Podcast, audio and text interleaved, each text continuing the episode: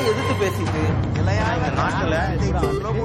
வழி வழியை தவிர மக்கள் தங்களுடைய பங்களிப்பை வணக்கம். நேர்பட பேசு நிகழ்ச்சிக்கு வரவேற்கிறோம். தமிழகத்தில் சட்டம் ஒழுங்கு நிலை குறித்து முதலமைச்சர் திரு மு க ஸ்டாலின் ஆய்வு நடத்தியிருக்கிறார். காவல்துறை தலைவர் உள்துறை செயலாளர் தலைமைச் செயலாளர் உள்ளிட்ட உயர் அதிகாரிகள் இந்த ஆலோசனைக் கூட்டத்தில் பங்கேற்றிருக்கிறார்கள். பல உத்தரவுகளை இந்த ஆய்வுக் கூட்டத்திற்கு பிறகு காவல்துறை தலைவர் உட்பட காவல்துறை அதிகாரிகளுக்கு முதலமைச்சர் பிறப்பித்திருக்கிறார். காவல் நிலையத்திற்கு மக்கள் வந்தால் நியாயம் கிடைக்கும் அப்படின்ற நம்பிக்கையை காவல்துறை ஏற்படுத்த வேண்டும். ஒவ்வொரு மாதமும் ஆய்வுக் கூட்டத்தை காவல் நிலையத்திலேயே நடத்தி சம்பந்தப்பட்ட பதிவு செய்யப்பட்ட குற்ற வழக்குகள் மீது நடவடிக்கை எடுக்கப்பட்டிருக்கா அப்படிங்கறத ஆய்வு செய்யணும் என்று முதலமைச்சர் அறிவுறுத்தி இருக்கிறார் மாநிலத்தின் வளர்ச்சிக்கு சட்டம் ஒழுங்கு சரியாக இருப்பது அவசியம் என்பதையும் அவர் வலியுறுத்தி இருக்கிறார் எதிர்க்கட்சிகள் தொடர்ந்து இந்த குற்றச்சாட்டை முன்வைத்துக் கொண்டே இருக்கிறார்கள். தமிழ்நாட்டில் சட்டம் ஒழுங்கு சரியில்லை அப்படின்னு. இந்த நிலையில முதலமைச்சருடைய இந்த ஆய்வுக் கூட்டம் அறிவுறுத்தலும் முக்கியமானதாக பார்க்கிறது. அது குறித்த இன்றைய நேர்பட பேச அமர்வுல நம்ம பேச இருக்கிறோம். திமுகவிலிருந்து திரு கோவை செல்வராஜ் பங்கேற்றிருக்கிறார். இபிஎஸ் ஆதரவாளர் திரு சுரேஷ் கண்ணன் இணைந்திருக்கிறார். மூத்த பத்திரிகையாளர் திரு ஜென்ராம் பங்கேற்றிருக்கிறார். வலதுசாரி கருத்தாளர் திரு நித்யானந்தம் இணைந்திருக்கிறார்.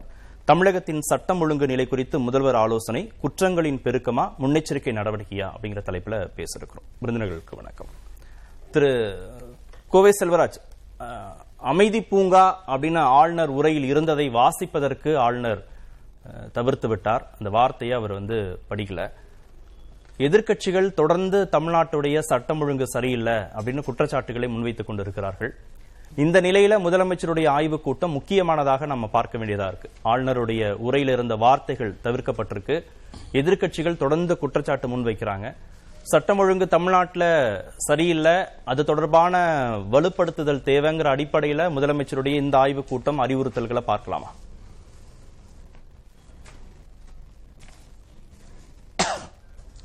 அதாவது இன்றைய சூழ்நிலையில் சட்ட ஒழுங்கு மட்டுமல்ல மாநிலத்தில் மக்கள் அமைதியாக வாழ வேண்டும் என்பதற்காக அந்த நடவடிக்கை எடுக்க வேண்டும் என்பதற்காக இன்றைக்கு நடத்திய கூட்டத்தில் காவல்துறைக்கு முழுமையாக கருத்துக்களை எடுத்துச் சொல்லி காவல்துறையும் என்னெல்லாம் நடவடிக்கை எடுக்கப்பட்டு வருகிறது என்று எடுத்துச் சொல்லி இன்றைக்கு தமிழ்நாட்டை பொறுத்தவரை அமைதி பூங்காவாக மட்டுமல்ல இன்றைக்கு மிகவும் சிறப்பாக மக்கள் மத்தியில் எந்த சட்ட ஒழுங்கு பிரச்சனையும் எங்கும் ஜாதி கலவரமோ மத கலவரமோ வேறு எந்த பிரச்சனையும் இல்லாமல் அமைதியாக மக்கள் வாழுகிற மாநிலமாக இந்தியாவிலேயே சிறந்து விளங்குகிற காரணத்தால் இன்றைக்கு தொழில்துறையிலே நிறைய கம்பெனிகள் புதிதாக இன்றைக்கு தமிழ்நாட்டில் நிறைய கம்பெனிகள் வந்து கொண்டிருக்கின்றன.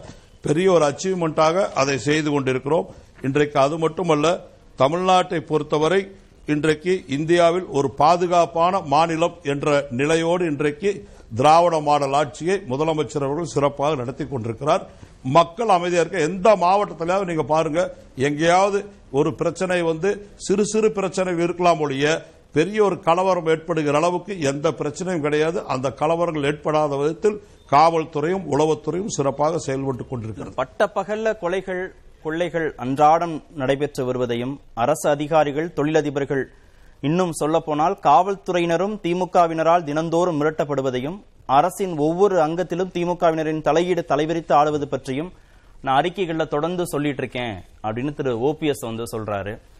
இபிஎஸும் அதை வலியுறுத்துறார். சட்டப்பேரவைக்கு வெளியே வந்து தமிழ்நாட்டுடைய சட்டம் ஒழுங்கு சரியில்லை அப்படின்னு அவரும் குற்றச்சாட்டை முன்வைக்கிறார். பாஜகவின் மாநில தலைவர் திரு அண்ணாமலை அதை தொடர்ந்து குற்றச்சாட்டை முன்வச்சுட்டே இருக்கிறார். சட்டம் ஒழுங்கு சரியில்லைன்னு. ஆளுநர் தனது உரையில கொடுக்கப்பட்ட அந்த வார்த்தைகளை தவிர்க்கிறார்.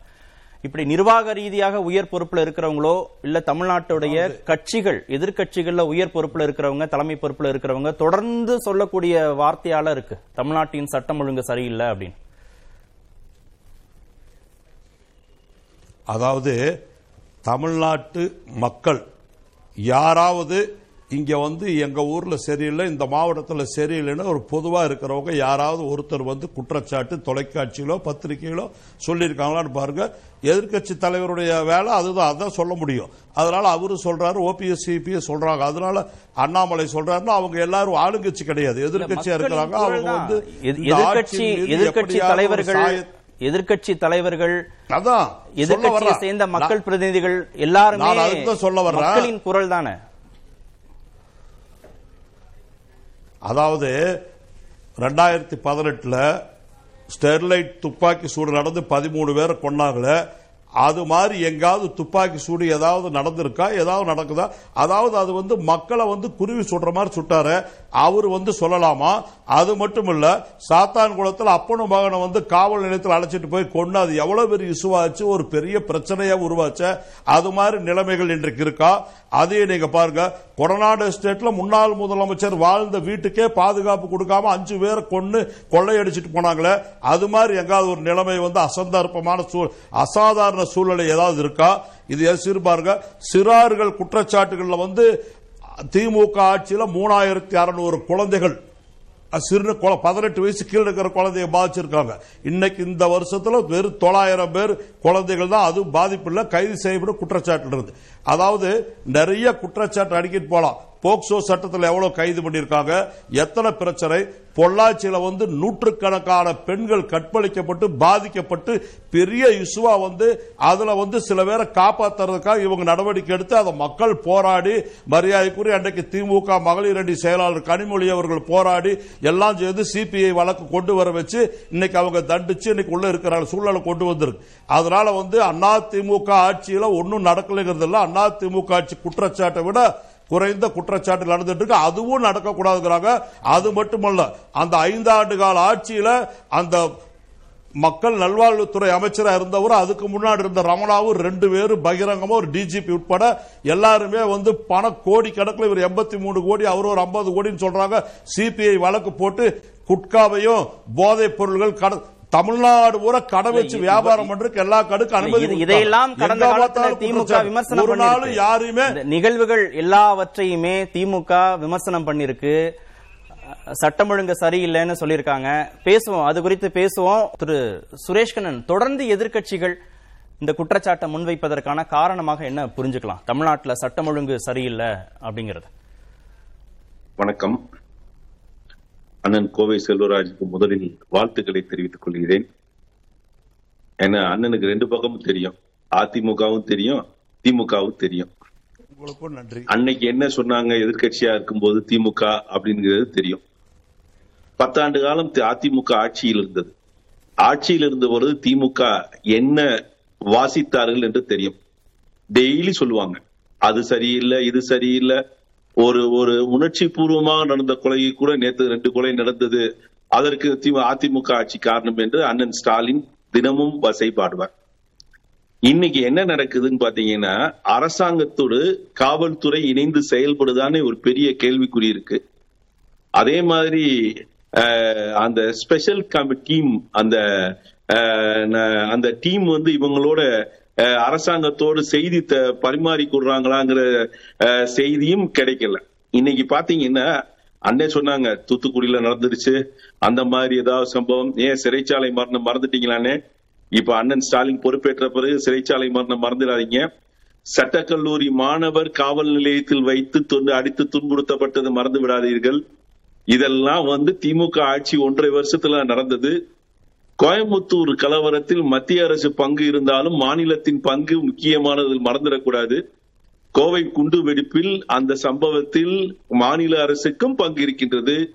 மாநில அரசின் காவல்துறை செயல்பட்டதான் ஒரு கேள்விக்குறியே இருந்தது. அதே மாதிரி பாத்தீங்கன்னா கனியம்மூர் க- அந்த பள்ளிக்கூட ச- செயல்பாட்டில் காவல்துறையினர் அடி வாங்கினார் ரொம்ப முக்கியமான விஷயம்.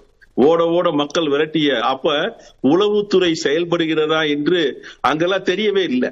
அப்ப இந்த அரசோடு காவல்துறை இணைந்து பணியாற்றுற மாதிரி தெரியல. அதே மாதிரி அண்ணன் சொன்னாங்க க- அந்த கஞ்சாலாம் அண்ணே இப்பதான் two point zero three point zero எல்லாம் கொண்டு வர்றாங்க. அதிமுக ஆட்சியில் டூ பாயிண்ட் ஜீரோ கிடையாது த்ரீ பாயிண்ட் ஜீரோ கிடையாது. சட்டமன்றத்துக்குள்ள மட்டும் திமுக காரவங்க கொண்டு வந்து காமிப்பாங்க குட்காவை. அன்றைக்கு கஞ்சாவே இல்லை.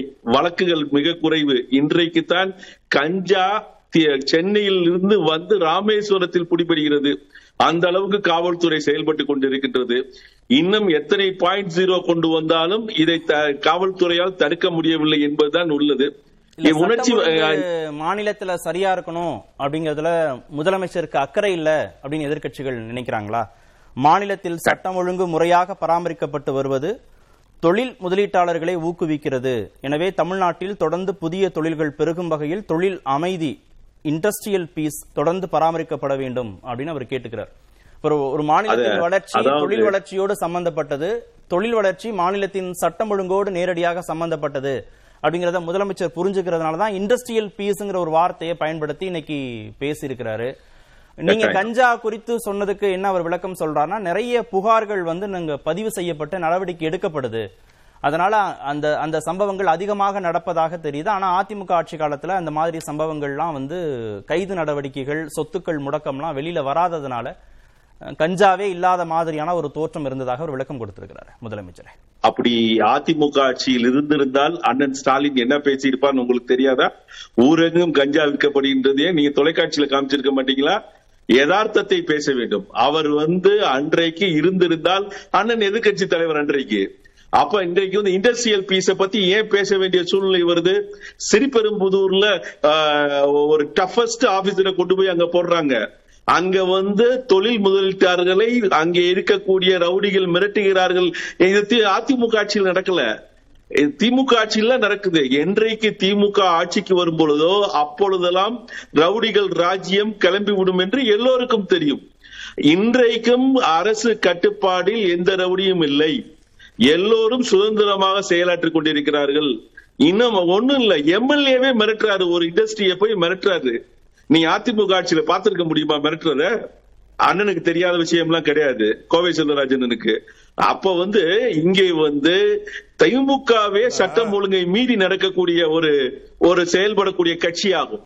அப்ப வந்து இங்க வந்து இண்டஸ்ட்ரியல் பீஸ பத்தி பேச வேண்டிய சூழ்நிலைக்கு முதலமைச்சர் தள்ளப்பட்டிருக்கின்றார். அதுதான் உண்மை. மாவட்டங்கள்ல கொலை குற்றங்கள் ஆதாய கொலைகள் கூட்டு கொள்ளைகள் கொள்ளை சம்பவங்கள் போன்ற குற்ற சம்பவங்கள் நடைபெறாமல் தடுத்திட நடவடிக்கை எடுக்க வேண்டும் முதலமைச்சர் அறிவுறுத்துகிறார். இந்த சம்பவங்கள் நடைபெறாமல் தடுக்கணும் நடைபெற்ற பிறகு நடவடிக்கை எடுக்கணும். ரெண்டு அறிவுறுத்தலையும் முதலமைச்சர் கொடுக்கிறார். இதை எப்படி வந்து எட்டு கோடி மக்கள் வாழக்கூடிய ஒரு மாநிலத்துல அங்கொன்றும் இங்கொன்றுமாக நடக்கக்கூடிய சம்பவங்களா ஒரு கோர்வையா சொல்லி நம்ம சட்டம் ஒழுங்கே மாநிலத்துல சரியில்லைங்கிறத அப்படி டிஃபைன் பண்ண முடியுமா? கட்டாயம் பத்து ஆண்டுகள் ஆட்சியில் இருந்த அதிமுகவிற்கு எது யதார்த்த கொலை எது வந்து பிளான்டு மர்டர் பிளான்டு கிரைம்னு தெரியும். தெரியாத விஷயம் கிடையாது.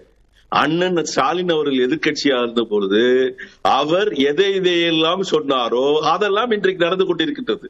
அந்த அந்த இதற்கு அன்றைக்கு முதலமைச்சர் என்ன சொன்னார்? இது வந்து உணர்ச்சி வசப்பட்டு செய்யக்கூடிய கொலைகள். ஒண்ணுமே கிடையாது. இப்ப நீதிமன்றத்திற்கு வெளியே ரவுடிகள் ஒன்று கூடி அஹ், வெளியே வரக்கூடிய வழக்கறிஞர் வெட்டுவதற்கு ஒரு ஒரு சம்பவம் இப்ப திமுக ஆட்சியில் நடந்தது. அதிமுக ஆட்சியில் நடந்திருக்கா?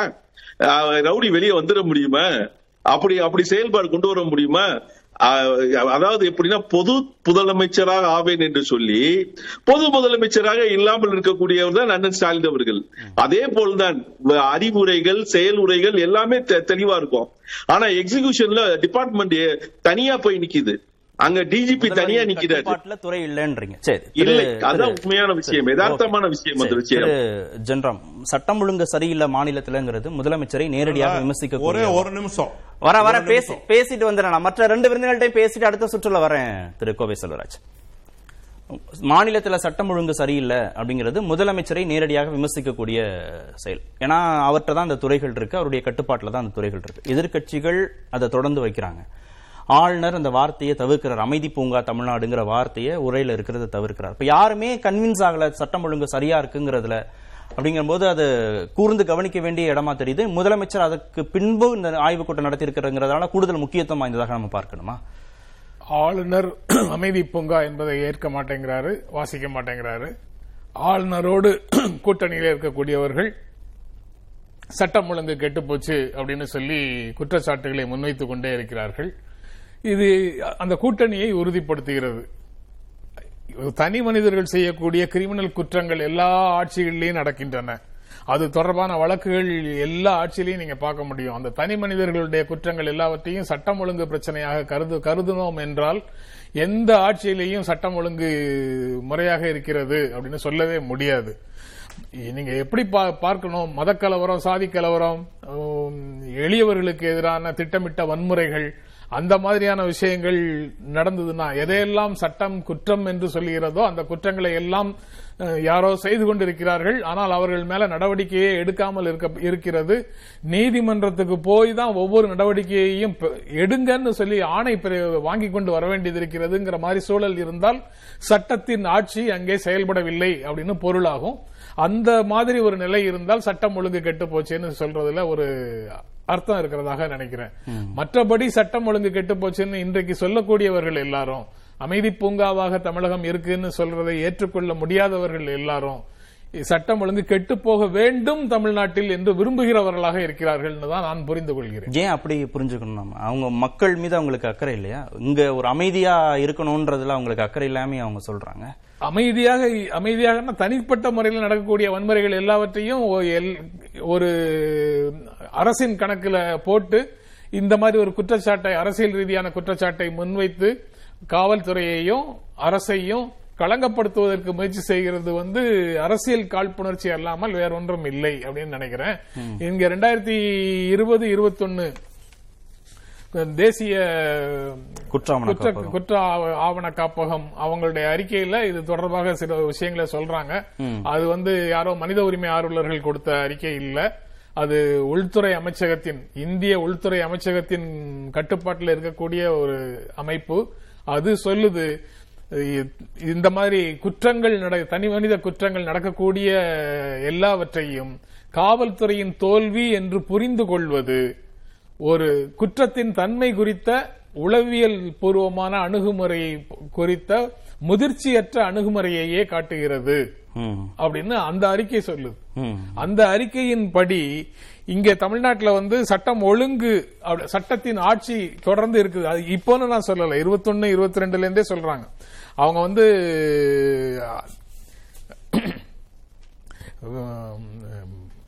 ஐந்து மா- ஆறு மாநிலங்கள் வந்து கன்விக்ஷன் ரேட் அதிகமாக இருக்கக்கூடிய மாநிலங்கள்னு அதனுடைய அறிக்கை சொல்றது கேரளா ஆந்திரா தமிழ்நாடு நாகாலாந்து தெலுங்கானா முதல் இடத்துல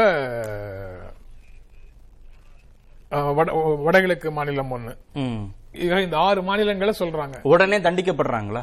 அதாவது 75% சதவீதம் தமிழ்நாட்டுல 73% மூன்று சதவீதமும் கேரளால 86% சதவீதமும் ஆந்திரால 84% சதவீதமும் குற்றங்கள் பதிவாகி அது விசாரிக்கப்பட்டு தண்டனை பெற்று கொடுக்கப்பட்டு இருக்கிறது அப்படின்னு அந்த அளவுக்கு விழிப்புணர்வு அதிகமா இருக்கு. வளர்ச்சி அதிகமாக இருக்கக்கூடிய பகுதிகளில் நடக்கக்கூடிய குற்றங்கள் அனைத்தும் பதிவு செய்யப்படும். சட்டத்தின் ஆட்சி முறையாக செயல்படுத்தப்படுகின்ற மாநிலங்கள்ல குற்றங்கள் எல்லாம் பதிவு செய்யப்படும். வேறு சில மாநிலங்கள் இருக்கு அங்க குற்றங்களை பதிவு செய்யவே மாட்டார்கள். அவங்க வந்து யார் குற்றம் செய்தார்கள் அல்லது யார் பாதிக்கப்பட்டார்கள் அவங்களுக்கு நீதி கொடுக்கணுமா வேண்டாமா அப்படிங்கறதெல்லாம் யோசிச்சு பதிவு செய்வதும் பதிவு செய்யாமல் இருப்பதும் பதிவு செய்யுங்கள் என்று போராடி அதை நிலைநிறுத்துவதற்கு கூட வாய்ப்பில்லாத மனிதர்களாக இருக்கக்கூடிய பகுதிகள்லாம் இந்தியாவுக்குள்ள இருக்கு. அந்த மாதிரிலாம் இங்க இல்ல. இங்க வந்து குற்றங்கள் பதிவு செய்யப்படுகின்றன. பதிவு செய்யப்பட்ட குற்றங்கள் மீது விசாரணை நடக்கின்றன. யார் எது அது தொடர்பாக என்ன முறை முறை- முறையீடுகள் வந்தாலும் அதை கேட்டு செவிசாய்த்து நடவடிக்கை எடுக்கக்கூடிய அரசாக இந்த அரசு இருக்கு. அப்படி இருக்கும்போது இந்த குற்றச்சாட்டுகள் எல்லாமே அரசியல் ரீதியாக சொல்ல வேண்டும் என்பதற்காக ஏன் அப்படி நீங்க அத சொல்லும்போது அந்த வார்த்தையை சொல்லும்போது எதிர்க்கட்சிகள் வந்து அமைதி பூங்காவா தமிழ்நாடு இல்லைன்னு ஒத்துக்காதவங்க அமைதி பூங்காவா தமிழ்நாடு இருக்கக்கூடாதுன்னு ஆசைப்படுறாங்கன்னு ஒரு ஸ்டேட்மெண்ட் சொன்னீங்கல்ல. ஏன் அவங்க அப்படி ஆசைப்படணும்? தாங்கள் வாழக்கூடிய ஒரு மாநிலத்திலேயே சட்டம் ஒழுங்கு கெட்டு போகணும்னு அவங்க வந்து ஆசைப்படுவாங்க. சட்டம் ஒழுங்கு கெட்டு போனால் அதை ஒட்டி இந்த ஆட்சியை கவிழ்க்க முடியுமா அப்படின்னு ஒரு முயற்சியை எடுப்பதற்கு. ஏன்னா இப்போ சொல்லிட்டே இருக்கிறாங்கல்ல ஜனவரி சென்டிமெண்ட்னு சொல்றாங்க இப்போ. கடந்த இரண்டு முறை இரண்டு திமுக ஆட்சி கலைக்கப்பட்டது ஜனவரி முப்பதாம் தேதி. அப்படின்னு அந்த அந்த இரண்டு ஆட்சியையும் நினைவுபடுத்தி இப்ப வந்து ஜனவரி சென்டிமெண்ட் திமுக ஆட்சி கலைக்கப்படுவதற்கான சூழல் இருக்கிறதாக நினைச்சாங்க. ஏற்கனவே இவங்க வந்து ஸ்டாலினுடைய ஜாதகத்துல எல்லா கட்டங்களையும் பார்த்து அவரால் முதலமைச்சராகவே வர முடியாதுன்னு சொன்னவங்க தான். ஆனா அவர் இப்ப முதலமைச்சராக இருக்கிறாரு. இப்ப ஜனவரி சென்டிமெண்ட்னு ஒன்னு சொல்றாங்க. இப்படித்தான் இது மாநிலத்துல சட்டம் ஒழுங்கு சரியில்லைன்னு சொல்லி ஆட்சியை கலைப்பதற்கான முயற்சிகள் நடக்குது தமிழ்நாட்டுல. அந்த எண்ணத்துல அவங்க வந்து மக்கள் மத்தியில அப்படி ஒரு கருத்தை விதைக்கிறார்கள் அதை பரப்புகிறார்கள். அது அதுக்கு ஒரு பெரிய அணியாக செயல்பட்டு எல்லா தரப்பில இருந்தும் அதை முன்வைக்கிறார்கள். இல்ல கடந்த பத்து ஆண்டுகள்ல திமுக வச்ச புள்ளிவரங்கள் தானே அது? அதிமுக திமுக சட்டம் ஒழுங்கு கெட்டு போச்சுன்னு இதே மாதிரி தனி மனித குற்றங்களை கடந்த காலத்துல வச்சிருப்பாங்களா? வச்சிருப்பாங்க. அது அரசியல் கட்சிகள் அப்படிதான் செய்யுது. அரசியல் கட்சிகள் செய்வதனாலேயே எல்லா விஷயங்களும் நியாயமானவையாகவும் ஏற்றுக்கொள்ளத்தக்கவையாகவும் மாறிவிடுவதில்லை. நான் வந்து இத வந்து குட்காவை வந்து அவங்க வந்து சட்டப்பேரவைக்குள்ள கொண்டு வந்து அவங்க காமிச்சு அதுவே உரிமை மீறல் பிரச்சனை வரைக்கும் போய் உரிமை இன்னைக்கு- பெறுவதற்கு போச்சு. வெளியில கிடைக்கக்கூடியது வாங்கி கொண்டு வந்து எங்களுக்கு ஈஸியா கிடைக்குது பாருங்க அப்படின்னு சொல்லி வந்து கொடுக்குறாங்க. இன்னைக்கு போதைப் பொருள் அதிகமா கிடைக்குதுன்னு அவங்க அதிமுக தரப்புல குற்றச்சாட்டு ஆமா அதை நீங்க போதைப் பொருள் இருக்கு அது காவல்துறை அவங்கள பிடிக்கிறாங்க அவங்க மேல விசாரணை நடக்குது நடவடிக்கை எடுக்கிறாங்க எல்லாம் நடக்குது இல்ல. காவல்துறையும் சேர்ந்து கொண்டு அந்த கடத்தலுக்கும் அந்த விற்பனைக்கும் துணை நிற்கின்றன. காவல்துறையும் நிற்குது அப்படின்னு சொல்லி ஒரு புகார் இருக்கா. அந்த மாதிரி ஸ்பெசிபிக்கா ஏதாவது அந்த புகார் இருந்தா- அதிமுக ஆட்சி காலத்துல இருந்துச்சா? அதிமுக ஆட்சி காலத்துல அவைலபிள் நீங்க தடைன்னு சொல்றீங்க தடை செய்யப்பட்ட விஷயங்கள் எல்லாமே அவைலபிள்னு சொல்லி வாங்கி கொண்டு வந்து அங்க காமிச்சாங்க. ம், ம். ஓகே. திரு நித்யானந்தம் ஆட்சியை கலைப்பதற்கான அந்த ஆசையோடு தான் சொல்றாங்களா? சட்டம் ஒழுங்கு சரியில்லை அப்படின்னு. அனைவருக்கும் வணக்கம். ஒரு அரசியல் கட்சி நடுவண் ஆட்சியிலே இருந்து கொண்டிருக்கிறது. இங்கே ஆட்சியை கலைத்தால் அரசியல் ரீதியாக அந்த பாரதிய ஜனதா கட்சிக்கு என்ன லாபம் இருக்கும் என்பதை நாம் சிந்திக்க வேண்டும். இது அடிப்படை அறிவு. இந்த ஆட்சியை கலைத்து விட்டால் உடனே பாரதிய ஜனதா கட்சி ஆட்சிக்கு வந்து விடுமா? இல்ல சொல்றது ஆளுநர் பாஜக அதிமுக அதனால ஒரு கூட்டணின்றாரு சார். எல்லாம் அது நல்ல ஒரு கூட்டணி. தவறுகளை எடுத்துச் சொல்லக்கூடிய நல்ல ஒரு கூட்டணியா இருக்கிறது. அதுல எந்த வித தவறும் இல்லை. அரசியல் கூட்டணி கிடையாது. எதுக்காக கேட்கிறேன்னா பெனிஃபிஷரிஸ் யார்? இப்ப திமுக ஆட்சியை கலைச்சா அதுக்கு பயனடையக்கூடியவர்கள் பாரதிய ஜனதா கட்சியா? நாம் மனப்பூர்வமாக யோசிக்க வேண்டும். ஆக நிச்சயமாக இன்றைய நிலையில் இல்லை. இப்ப பாரதிய ஜனதா கட்சிக்கு லாபம் கிடைக்கணும் கலைச்சிருவாங்க அரசியல் விளையாட்டுகளிலே அவைகள் அங்கீகரிக்கப்பட்டிருக்கின்றன கடைபிடிக்கப்பட்டிருக்கின்றன. இந்திரா காந்தி பலமுறை செய்திருக்கிறார். ஆனா எதிர்க்கிறோம்ல அது தவறு அதற்கும் வழி இல்லை. அதற்கும் வழி இல்லை என்பதாகத்தான் இப்பொழுது நான் குறிப்பிடுகிறேன். அவர்கள் செயல்படுவார்களா இல்லையா என்பது இரண்டாம் பட்சம். ஆனால் அப்படி செயல்பட்டு யாருக்கு நன்மை செய்ய போகிறார்கள்? அவர்களுக்கு நன்மை வரப்போவதில்லை அரசியல் ரீதியாக. அதை அவர்கள் சிந்திக்க வேண்டிய அவசியம் என்ன? எனவே இப்படித்தான் ஒரு விலைவாசி பிரச்சனையோ அல்லது கொடுத்த வாக்குறுதிகளை நிறைவேற்றாத ஒரு தன்மையையோ மக்கள் சிந்தித்து விடக்கூடாது என்பதற்காக ஒரு மடைமாற்றம் செய்வதற்கு இப்படியெல்லாம் பேசுவாங்க. திராவிட முன்னேற்ற கழகம் அங்க நல்ல ஒரு கூட்டணியும். அப்படிதான் பேசுவாங்க. ஆனால் திராவிட முன்னேற்ற கழகம் பேசாது. சட்டமன்றத்தில் பார்த்தீங்கன்னா அவ்வளவு பெரிய கலபாரம் நடந்தது. இல்ல சொத்து சொத்து பிரச்சனையும் கொடுக்கல் வாங்கல் பிரச்சனையும் இல்ல பாலியல் ரீதியான தொடர்பு அதனால ஏற்படக்கூடிய குற்றங்கள் காதல் ரீதியான குற்றங்கள் கொலைகள் இது எல்லாத்தையும் மாநிலத்துடைய சட்டம் ஒழுங்குங்கிற அந்த ஒற்றை வார்த்தைக்குள்ள எப்படி அடைக்கிட முடியும்? தனிநபர் ஆதாயம் இல்ல சாதி சார்ந்த பிரச்சனை மத ரீதியான பிரச்சனைன்ற எல்லாத்துக்கும் ஒவ்வொரு பிரிவு இருக்குல்ல. அந்த மாதிரி ஏதாவது ஒரு பெரிய டிஸ்டர்பன்ஸ் இங்க நடந்துருச்சா அப்படின்னு கேட்டாங்க நடப்பதற்கான அறிகுறிகள் தென்படுகின்றன. ஏனென்றால் காவல்துறை சுதந்திரமாக செயல்படவில்லை. பட்டப்பகலிலே சென்னை மாநகரத்திலே தமிழகத்தினுடைய தலைநகரத்திலேயே கவுன்சிலர்கள் அல்ல கவுன்சிலருடைய கணவர்கள் அருவாளோடு அலைவதை நாம் பார்த்திருக்கிறோம். என்ன நடவடிக்கை எடுக்கப்பட்டது? அவர்கள் மீது நடவடிக்கை எடுக்கப்பட்டிருக்கிறதா? ஏதாவது தகவல் இருக்கிறதா? செய்திகள் வந்திருக்கிறதா? ஊடகங்களில் ஒரு நாள் எங்காவது வரும். அதுவும் சமூக ஊடகங்களில்.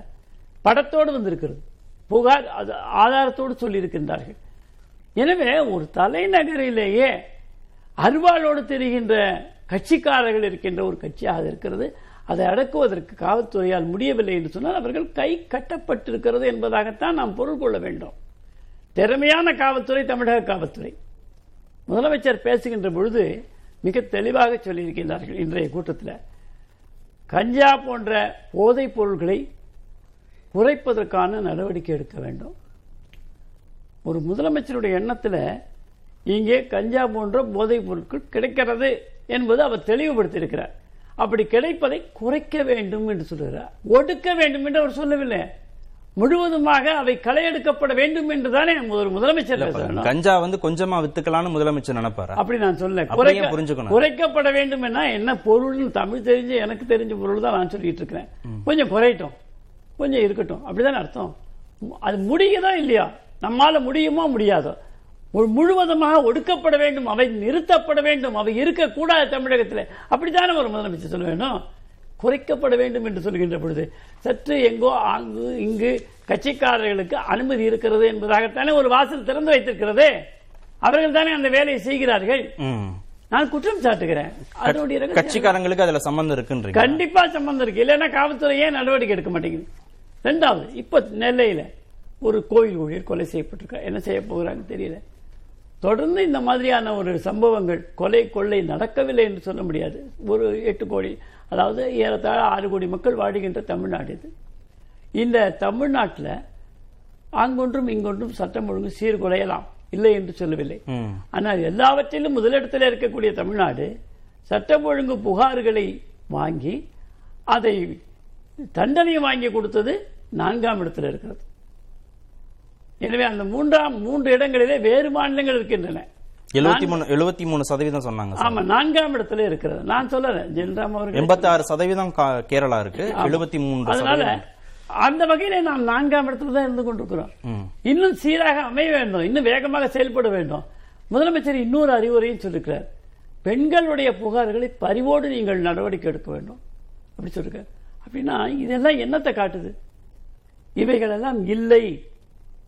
என்பதை தானே காட்டுது ஏதோ இன்றைக்கு தோன்றிய காவல்துறை அல்ல. காலங்காலமா இருக்கின்ற காவல்துறை. அப்போ அப்படிப்பட்ட காவல்துறைக்கு இதெல்லாம் எப்படி விசாரிக்க வேண்டும் என்று பயிற்சியில சொல்லிக் கொடுக்க மாட்டாங்க இது ஒரு முதலமைச்சரின் அறிவுறுத்தல் தானே அதுக்காக அது இல்லன்னு இன்றைக்கு அதை? புகார் புகார் அளிக்க வரும் ஏழை எளிய வலியுறுத்த வேண்டிய அவசியம் என்ன என்று சொன்னால் எல்லா காவல்துறை மாநாட்டிலையும் முதலமைச்சர் இதை அறிவுறுத்துறார். எல்லா முதலமைச்சர்களும் ஜெயலலிதா தொடங்கி திரு கருணாநிதி தொடங்கி எல்லா முதலமைச்சர்களும் இந்த காவல்துறை தலைவர்கள் மாநாட்டில் இந்த பொதுவான அறிவுறுத்தல்களை கொடுத்துட்டே தானே இருக்காங்க. எனக்கு தெரிந்து பெண்களுடைய புகார்களை பரிவோடு கவனிக்க வேண்டும். ஜெயலலிதா அறிவுறுத்தி இருக்கிறார் மகளிர் காவல் நிலையம் வந்து தொடங்கப்பட்டது. அதற்கான அறிவுறுத்தல்களை அவர் கொடுத்திருக்கிறார். ஆமா பெண்களுக்கு என்று தனி அப்ப காவல் வந்து நிலையமே. அப்ப அதெல்லாம் இல்ல சரியா இல்ல அதனால கொடுக்கறாங்க அப்படின்னு சொல்ல முடியுமா? சார் குறுக்கிட்டாங்க நான் எனக்கு கஞ்சா குறைவாக குற்றங்கள் குறைய குறைய வேண்டும்னு சொல்லியிருக்கிறாரு. அது போக இந்த கூட்டத்துல மட்டும் இல்ல காவல்துறை அதிகாரிகளோட எப்பப்பெல்லாம் முதலமைச்சர் சந்திச்சு கொடுப்பாங்க. இந்த அந்த அறிவுறுத்தல்களை கொடுக்கிறாரு.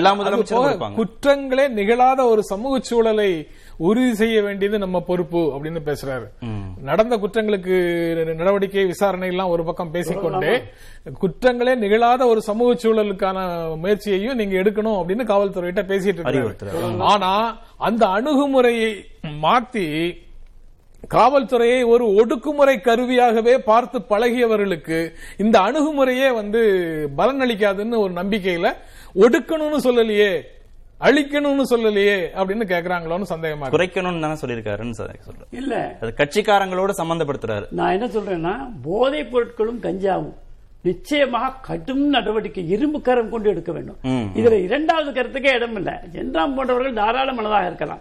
எப்படிப்பட்டவர்களும் வாழ்ந்து போகலாம். தமிழ்நாடு வந்தாரையெல்லாம் வரவேற்கும். எல்லாவற்றையும் செய்து கொள்ளலாம் என்று இருக்கும். பட்டியல் ஆறு ஆறு மாநில பட்டியல் படிச்சார்ல. அதுல. தென்ன தென்னகத்துல இருக்கக்கூடிய மாநிலங்கள்ல கேரளா இருக்கு தெலுங்கானா இருக்கு. ஆந்திரா இருக்கு தமிழ்நாடு இருக்கு. கர்நாடகா எங்க கர்நாடகா எங்க? கர்நாடகா எங்க? கர்நாடகா எங்க? கர்நாடகா எங்க? சார், முடிங்க. முடிங்க முடிங்க முடிங்க முடிங்க கர்நாடகா எங்க? சரி அதுக்கு சேர்த்தே பதில் இருங்க, சொல்லுங்க. நீங்க உங்களுடைய இரண்டாவது சுற்றுல நீங்க சொல்லுங்க. ஆறாவது இடத்துல நாலாவது இடத்துல இருக்கு அப்படின்லாம் சொல்ல. முடியல நீங்க மறுக்க கூட நான் நீங்க. நீங்க சொன்ன அந்த. நீங்க சொன்ன அந்த வார்த்தை எங்க? அந்த அறிக்கையில எங்க எங்க இருக்கு? அப்படின்னு நான் கேக்க தேடிட்டு இருக்கேன்.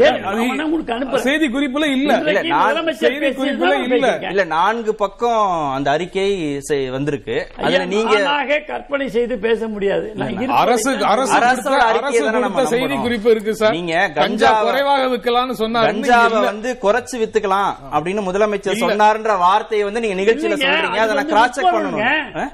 கஞ்சா விற்பனை குறைப்பதற்கான நடவடிக்கை அந்த அந்த வார்த்தை எங்க இருக்குன்னு பாக்குறேன். கஞ்சா விற்பனை பத்தி அவர் என்ன சொல்லிருக்காரு? அதை நீங்க படிங்க. அது அவருடைய வார்த்தையில் இல்லையே. கஞ்சா விற்பனை பத்தியே சொல்லல. அவ- அவர் நீங்க சொல்ற வார்த்தைகள்ல இல்ல. இல்ல இல்ல போதையை பற்றி சொல்லிருக்கிறதா இல்லையா? அந்த வார்த்தைகளை என்ன சொல்லிருக்காரு? அந்த சொற்றொடரை மட்டும் படிங்க. நான் அதை படிக்கிறேன். நான் படிச்சு தான் சொல்றேன். அந்த வார்த்தைகளை தான் நான் தேடுறேன். நீங்க சொல்ற மாதிரியான வார்த்தைகள் இந்த இந்த அறிக்கையில எங்கேயாவது இருக்கா? இருக்கிறது உறுதியாக சொல்லுகிற அறுதிட்டு சொல்லுகிற இருக்கு.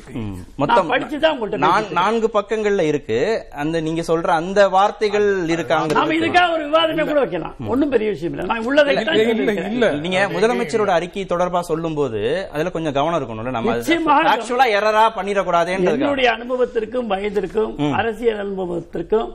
நான் பொறுப்போடு தான் பேசிக் கொண்டிருக்கிறேன். சில நேரங்களிலே தரவுகள் தருவதிலே எனக்கு சற்று தாமதமாகலாம் வயதின் காரணமாக ஆனால் இந்த கொடுக்கின்ற தரவு என்பது உறுதியான தகவலாக சரி, இதை. நீங்க இந்த இந்த அறிக்கை வந்து தகவல்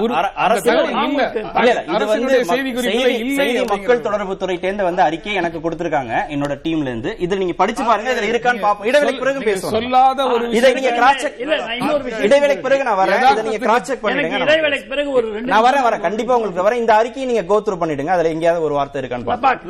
பிறகு- நான் வரேன் வரேன் சார். நேரமாச்சு சார் இடைவேளைக்கு. திரு நித்யானந்தம் உங்களுக்கான அஹ், முதலமைச்சர் அறிக்கையில நீங்க சொன்ன எந்த வார்த்தையும் இல்ல நான்கு பக்க அறிக்கையில. நீங்க கொடுத்த நான்கு பக்க அறிக்கையில இருக்கு. நான் கொடுக்கல. சார், அது செய்தி செய்தி மக்கள் தொடர்பு துறை இயக்குனர் வெளியீடு அப்படின்னு. அவங்க அரசாங்கம் அறிக்கையே கிடையாதா? இல்ல முதலமைச்சர் பேசினது ஆத்தரைஸ்டு காப்பி இல்ல இதுதான். நான் இன்றைக்கு இப்பொழுது இங்க கூட படிச்சிருக்கேன். நான் கொடுக்கிறேன் இல்ல நம்ம. அரசாங்கம் என்ன சொல்லுதோ அதை தானே நம்ப முடியும். அரசு சொல்றதுதான்.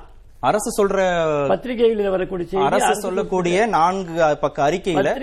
கஞ்சாவை குறைச்சு வித்துக்கலாம் தமிழ்நாட்டுலன்னு முதலமைச்சர் எங்கேயும் குறைச்சி. வித்துக்கலாம் நான் சொல்லவே இல்லைங்க அவர் சொன்னாலும் சொல்லல கஞ்சா விற்பனையை குறைக்க வேண்டும் என்று சொல்லியிருக்கிறார். ஏன் ஒடுக்க வேண்டும் சொல்லலன்னு கேட்டீங்க. ஆமா அதை வந்து அறவே ஒரு முதலமைச்சர் அறவே ஒழிக்க வேண்டும் என்று தானே சொல்ல வேண்டும். கஞ்சா குறித்து முதலமைச்சர் எங்கேயும் பேசவே இல்லையே. பேசல. அப்படின்னா ரொம்ப சரி. நான் கஞ்சா குறித்து பேசியிருக்காருங்கிறதுக்காக சரி நீங்க முடிச்சிருங்க திரு கோவை செல்வராஜ். அதே மாதிரி தொழில் அமைதி இண்டஸ்ட்ரியல் பீஸ் கேட்டார்.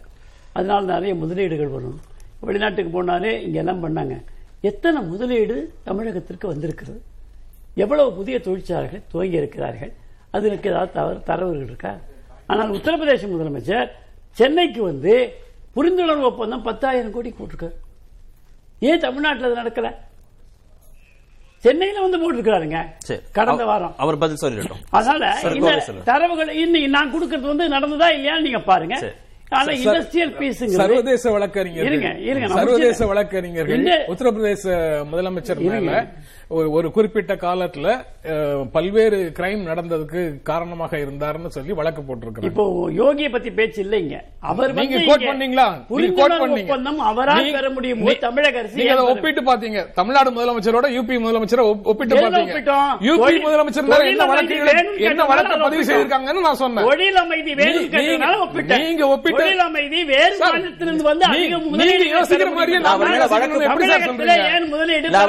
வழக்கு போட்டதை அவர் ஒப்பிடுறாரு. வெளிநாட்டிற்கு நீங்க யோசிக்கிற எப்படி யோசிக்கிறீங்க? இங்கே கொண்டு வந்த முதலீடு ஆறாயிரத்தி ஐநூறு. அவர்- அவருக்கு வாய்ப்பு லுலு கொடுப்போம். மால் திமுக லுலு மால் எத்தனை பேருக்கு வேலை கொடுக்கும் நீங்க நீங்க- நீங்க கேட்ட கேள்விக்கு திரு கோவை அது என்ன செல்வராஜ். தொழிற்சாலை? ப- அவர் பதில் சொல்றாரு. திரு கோவை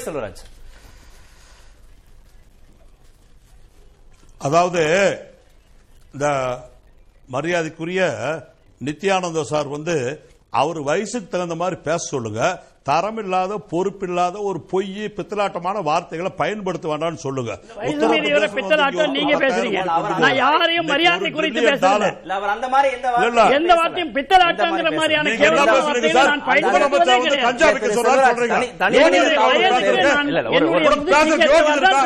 நான் குறிக்கிறேன். பித்தலாட்டம்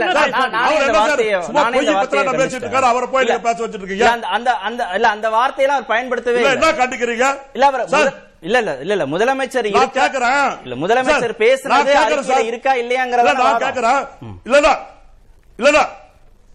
கர்நாடகாவுல மகாராஷ்டிராவுல உத்தரப்பிரதேசத்துல கஞ்சா அபினு எல்லாம் வித்து வித்து குஜராத்ல என்ன சார் நடந்துட்டு இருக்கு அதானியோட முந்திரா போர்ட்ல என்ன நடக்குது இருபத்தஞ்சாயிரம் கோடி பதினஞ்சாயிரம் கோடி பதிமூணாயிரம் கோடி கஞ்சா அப்படின்னு எல்லாமே போதைப் பொருள் பூரா கடத்துற ஒரு குஜராத் மாநிலம் வந்து இந்திய உலகம் முழுவதும் வாழுகிற போதைப் பொருள் கடத்துறவங்களுக்கு தலைமையிடமா செயல்படுது. அதை முதல்ல அவரை கேளுங்க. இவரை போய் குஜராத்ல போய் பார்த்துட்டு வர சொல்லுங்க. இன்னைக்கு என்ன நடக்குது? ஏதாவது கைது பண்ணிருக்காங்களா எத்தனை கோடி பொருள் பிடிச்சிருக்காங்க? அதெல்லாம் எங்க? எல்லா மணியும் அந்த கடத்தல் காண்டுக்கே கொடுத்துறாங்க இன்னைக்கு என்ன நடந்துட்டு இருக்குது? ரெண்டாயிரம் கோடி ரூபாய் தேர்தலுக்கு வசூல் பண்ணி வச்சிருக்காங்க யாரு கிட்ட வாங்குறாங்க? இந்த மாதிரி கடத்தல்காரங்க கிட்ட கொள்ளையடிக்கிறவங்க கொலை பண்றவங்க கிட்ட வாங்கி வச்சிட்டு இருக்காங்க இவர் என்ன பேசிட்டு இருக்காரு உத்தரப்பிரதேச பத்தி? உத்தரப்பிரதேசம் ஒரு நாளைக்கு எட்நூறு பேர் கொலை பண்றாங்க. இந்தியாவிலேயே அதிகமா கொலை பண்ற நாடு உத்தரப்பிரதேசம். யார பத்தி பேசுறாரு இவரு? தமிழ்நாட்டுல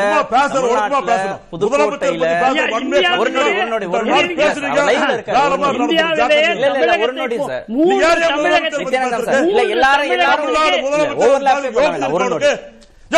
தமிழ்நாடு இல்ல, முதலமைச்சர் பேசுற யோகி இருக்கா? யோ, இல்ல, இல்ல. தமிழ்நாடு முதலமைச்சர் பேசுற யோகி இருக்கா உனக்கு இல்ல இல்ல இல்ல, ஏன் நீங்க ஏன் இவ்வளவு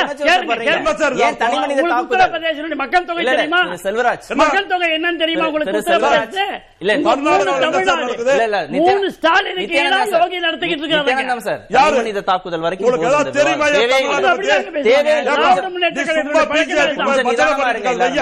இல்லை. திரு செல்வராஜ் பேச மரியாதையா பேசுங்க அவருடைய. வயதுக்கு. மரியாதை கொடுக்கணும். அவர் தவறா தவறா. பார்லிமெண்ட்ரி பாரதிய. ஜனதா கட்சி கொலகார சார்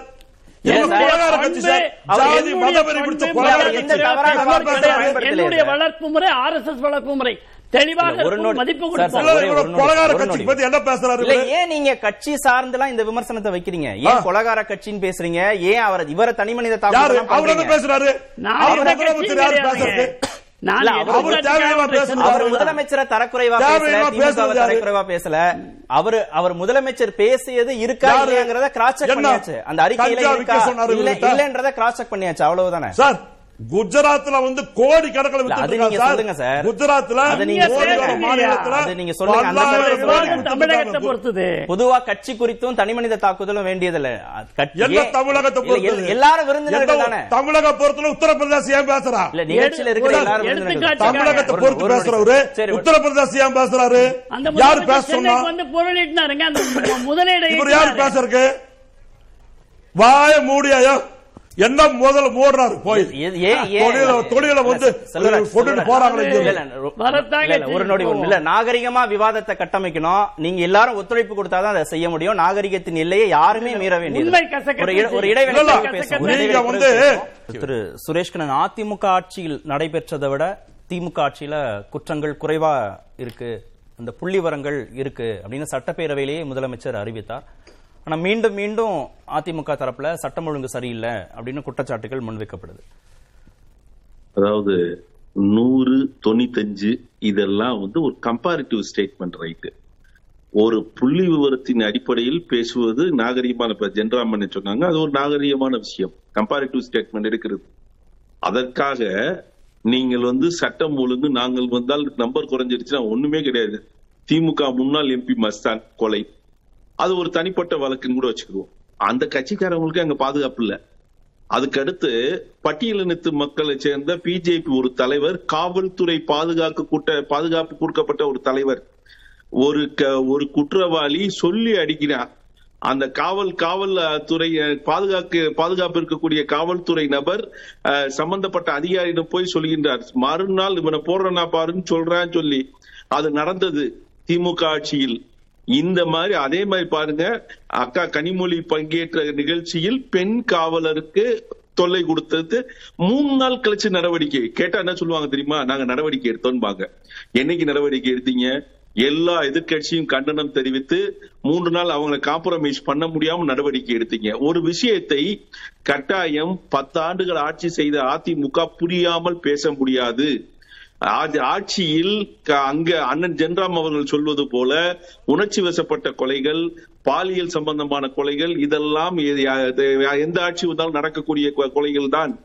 ஆனால் ஒரு கைதி ஒரு குற்றவாளிகள்லாம் ஒன்று சேர்ந்து நீதிமன்றத்தை மறைக்கிறது யதார்த்தமான விஷயமா? உளவுத்துறை எங்க போச்சு?